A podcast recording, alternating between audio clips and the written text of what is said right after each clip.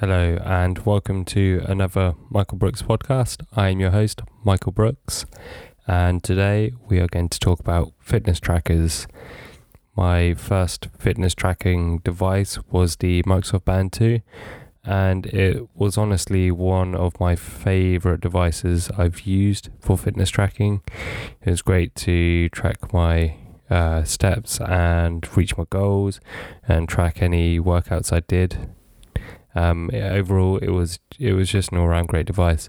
I also loved the fact it had uh, UV sensors, so you when you went out in the sun, you could actually track the UV rays, and every thirty minutes it would remind you to put sun cream on, and it was a fantastic device. The only flaw was that the straps were not replaceable. So if they broke, which they did very often, you had to send it back and get replacements, which was very annoying. I think I had two devices before I gave up, and then I went over to Fitbit. Um, but yeah, if the straps kept working, I'd probably still have that device today, or until it eventually stopped working and Microsoft stopped supporting it. But anyway, I went over to Fitbit and I bought the Fitbit Surge, which again didn't have replaceable straps um, right off the bat, so you kind of had to send it back every time you needed replacements, which was very annoying. I think it lasted uh, about a year, maybe six months to a year, before the strap started kind of breaking away, and I'd have to send it back to get replacements. Um, and I did that for probably about two years until I could find straps on Amazon. And I think I bought a replacement strap on Amazon and I used it for a bit and then I just got fed up with Fitbit. So I went over to Garmin, I who I am now with. Garmin are great for fitness tracking. I think the results of the tracking can be a bit off sometimes, especially in strength workouts. But it's overall a great device, and I've really enjoyed using it. I enjoy getting the badges, keeping up with my goals, and the same with the Fitbit. The Fitbit badges were really cool. I really liked that idea. My reason for moving over to over from Fitbit to Garmin was because the latest sort of releases, device releases, just weren't up to what I was hope my what I was hoping for with a fitness device. So I moved over to Garmin, which was something that kind of just focused more on health and less on the smart features, which Fitbit kind of started moving over to. Um, these the fitness features you have on Garmin are, pretty decent. I wouldn't say they're the best, but they're they're good. Or well, I mean, I haven't got the latest and greatest Garmin device. I have a Forerunner 735 XT, I believe it's called, and it's probably mid range. So for a mid ranger, it is pretty decent. If I had the money, I would probably go for the latest Fenix device and give that a try um, just to see what that's like for CrossFit and compare with previous devices. But also, yesterday, Apple had a talk about their latest releases, and one of those releases was the Apple Watch Series 6. And my god, the features on this just look amazing, especially that oxygen uh, blood level. That is fantastic because that's sort of the sort of thing when you go to a doctor's and you have an issue, they always check your blood oxygen levels.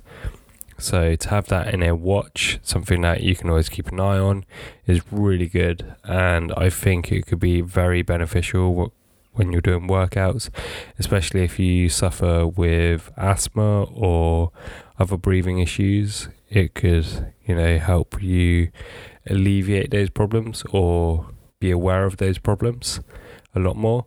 So I'm thinking of potentially upgrading to the Series 6 at some point in the future. It won't be straight away, it'll just be at some point in the future. And I'm hoping it can kind of be that ultimate CrossFit tracking device. And I mean, if it's the ultimate CrossFit tracking device, I think it's probably the ultimate health device for any fitness activity you do. So, yeah.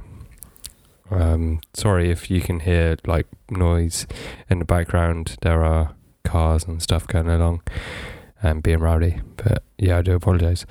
Um, yeah, so these Apple Watch Series 6 has some amazing features. They also brought out the SE, which doesn't have all of the features of the Series 6 and it's uh, $130 or 100 probably 130 pounds cheaper than the Series 6 so if you wanted to save a bit of money and you didn't want any blood oxygen levels, you could go for that one. And that also looks like a very good device. You've also got the family features, which look very interesting. I haven't really got any, well, I haven't got any kids, so uh, probably wouldn't find that very useful myself. They've also released the, um, what was it, Apple One subscription, and that contains some fitness plus stuff bundled in, which is basically video coaching.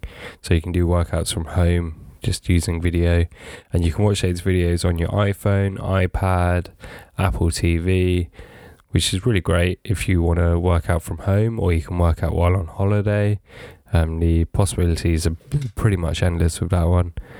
And yeah, that's pretty much it. So I'm kind of looking for the ultimate CrossFit device for health tracking. So if I can find that, I will let people know what it is. At the minute, the fitness trackers I've tried have been very good, but I don't think they've been the best for CrossFit work uh, yeah crossfit based workouts. So i will keep an eye out and i will let you guys know what i think. If i do purchase a series 6 i'll probably make a review on it especially for people who do crossfit. And probably release that as a youtube video as well as on my podcast if you wanted to watch it um, i will if that ever happens i will post a link to that on the on the podcast episode, which that could possibly happen. Right, so yeah, that's me talking about this one.